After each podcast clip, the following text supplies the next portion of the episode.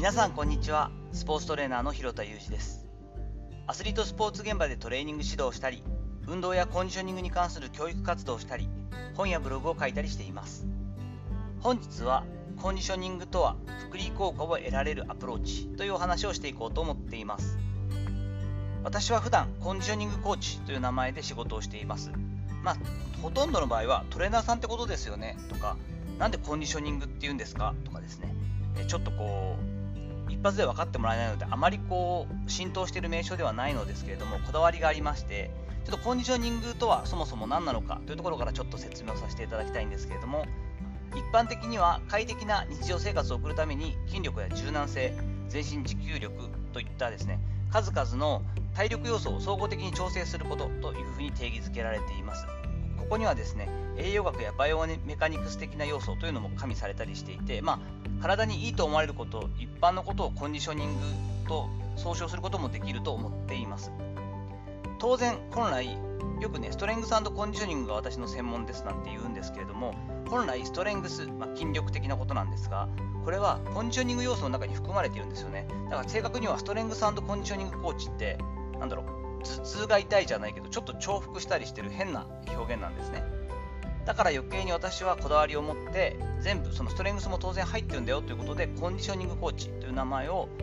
気に入っていてこだわっていたりします、まあ、当然ねもうそろそろ年齢を重ねてきても20年やってますから、まあ、俗に言うスポーツトレーナーですなんて言ってですねこの放送とかでもコンディショニングコーチの広田裕二ですと本来は言いたいところなんですがどんな仕事してるの何のこととなってしまうのでスポーツトレーナーと一般的に分かりやすい表現で自己紹介をしたりしているわけです。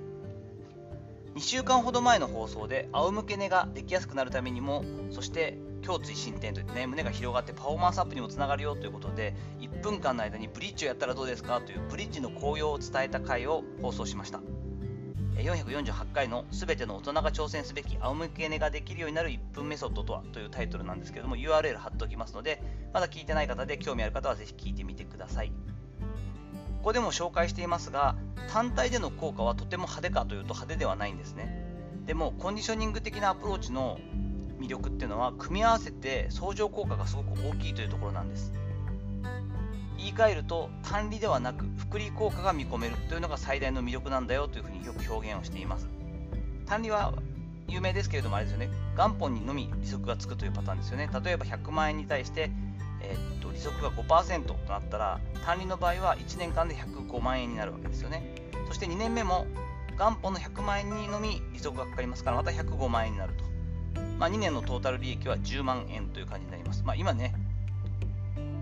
利息が5%なんてないですからこれでももうめちゃくちゃ超有料ですけれどもこれぐらいで運用したいもんだなと思いますけれども複利になってくると元本プラス利息に利息がつきますよね。だから売買ゲームになっていくイメージです。1年目は同じような100万円に対して5%の利息だったら1年目は105万円で一緒なんですが2年目では利息がついた105万円に対して利息がつきますから2年目は107.5万円になるわけですよね。もう1年2年間のトータルの時点で12.5万円ということで2.5万円の差がつく。今度3年目になるとさらにですねこの107.5万円に対して5%の利息がついていくということなんで本当に10年20年とかけていくとものすごい違いになったりするわけです。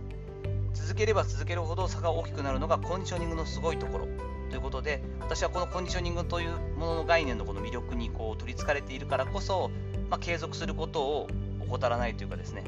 いろんなことをちょこちょことやっていくということがもう身についたりしているわけです。この音声配信なんかも多分その福利効果を狙っているというか期待していてやっているという感じが実際のところなんだと思っています。例えばストレッチ。1日2種目だけのストレッチをちょっとやる。リカバリー。まあ、フォームローラーとかでもいいですし、ちょっとしたこうなんですかね、アイスバス的なものも自分の合うと思うものをちょこっとずつ無理ない程度に毎日少しずつ続けていく。食事の取り方、取るタイミング、サプリメントの利用の仕方などなど、ビザを積み重ねることで大差になっていくというのがコンディショニングのすごいところなんですね。ここをしっかりと選手やアスリートにも説明を最初にしておくと、えなんとなくめんどくさいなと思ってるけど、あそんなに違いが出てくるんだと。そういったことで他の選手とも差がつけられるんだということで取り組み始めてくれて続けてくれる選手が増えたりします。こういったね、コンディショニングの概念というか、福利効果があるよといったところっていうのはしっかりと言語化して伝えていけると、よりやる気になって指導したりとかですね、モチベーションを高めて指導していくことができるんじゃないかななんて思っています。